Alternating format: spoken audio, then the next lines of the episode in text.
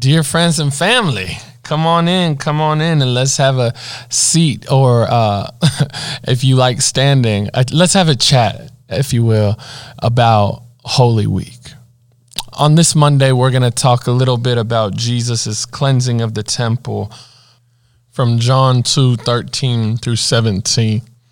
Here's what it says The Jewish Passover was near, and so Jesus went up to Jerusalem. In the temple, he found people selling oxen, sheep, and doves, and he also found the money changers sitting there. After making a whip out of cords, he drove everyone out of the temple with their sheep and oxen. He also poured out the money changers' coins and overturned the tables. He told those who were selling doves, Get these things out of here. Stop turning my father's house into a marketplace.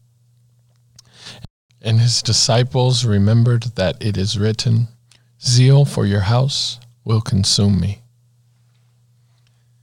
There are a lot of things happening in the movement of this passage. This story is found in all of the Gospels, in Matthew, Mark, and Luke, which are synoptics. They really, really borrow from the same stories of one another.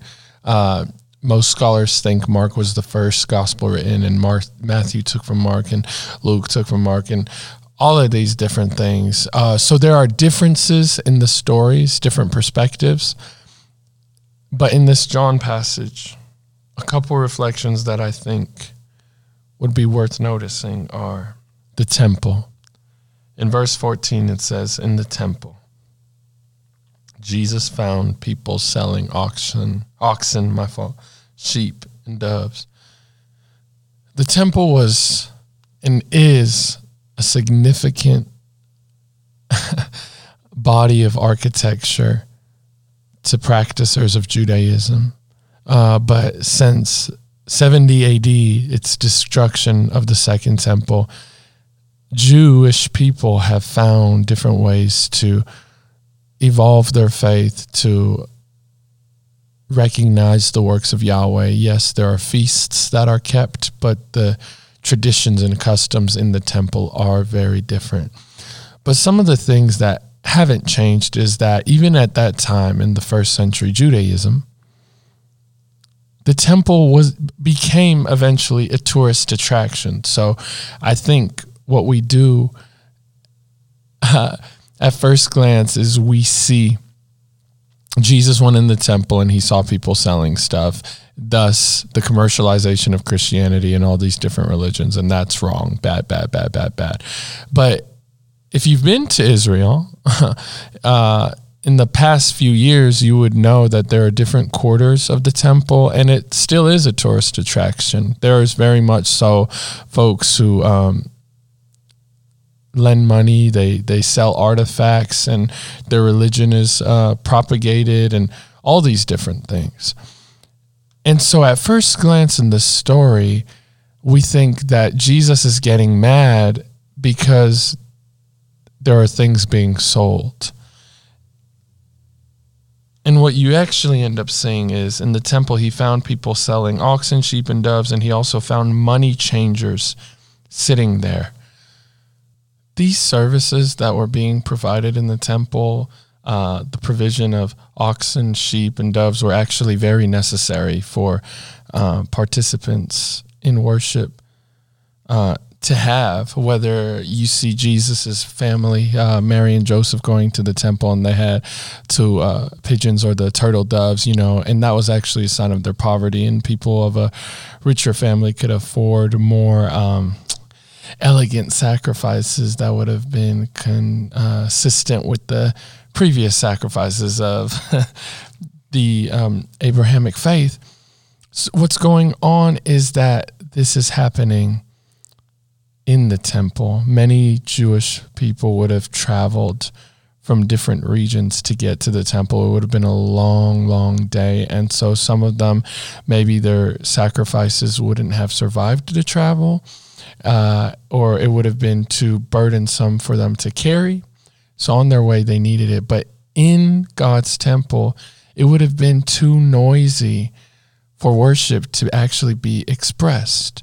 People were being hindered from praying to God So that's a crucial part of the temple. This body of architecture is now it's not just the structure that's important. It's that this is the place where people would meet with god and the very things that they would need to substantiate this act of worship the very things god had commanded them to in the torah were now being used as a means to distract and destroy attention.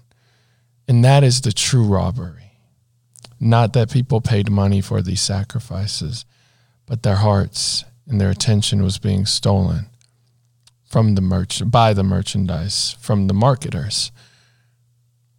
And that leads to the second part the zeal of jesus.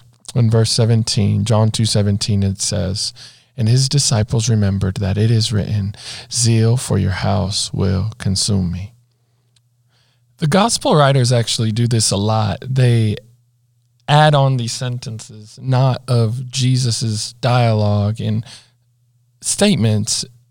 They have their perspective shown. It says the disciples remembered that it is written. And we don't actually know that, oh, Bartholomew and Peter were just like, oh, you know what this reminds me of? That passage in the Old Testament, that uh, in the Hebrew scriptures that say, uh, zeal for your house will consume me. Um, it was more like John is reflecting on this moment, and as he is trying to make clear to his readers that Jesus is the Messiah of the world who is recreating in this world what the temple was supposed to constitute. Freedom, rejoicing, hope for a tomorrow that will lead to equitable conditions for all and Jesus is embodying in his range in his temple in the temple and he's saying oh get these cages out of here. Get these animals out of here.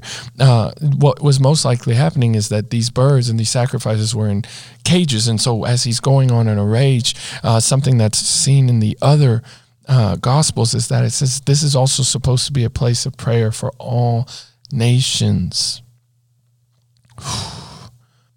have you ever tried to engage the eternal God of the universe when oxen are just mooing and birds are just chirping and it's not cool?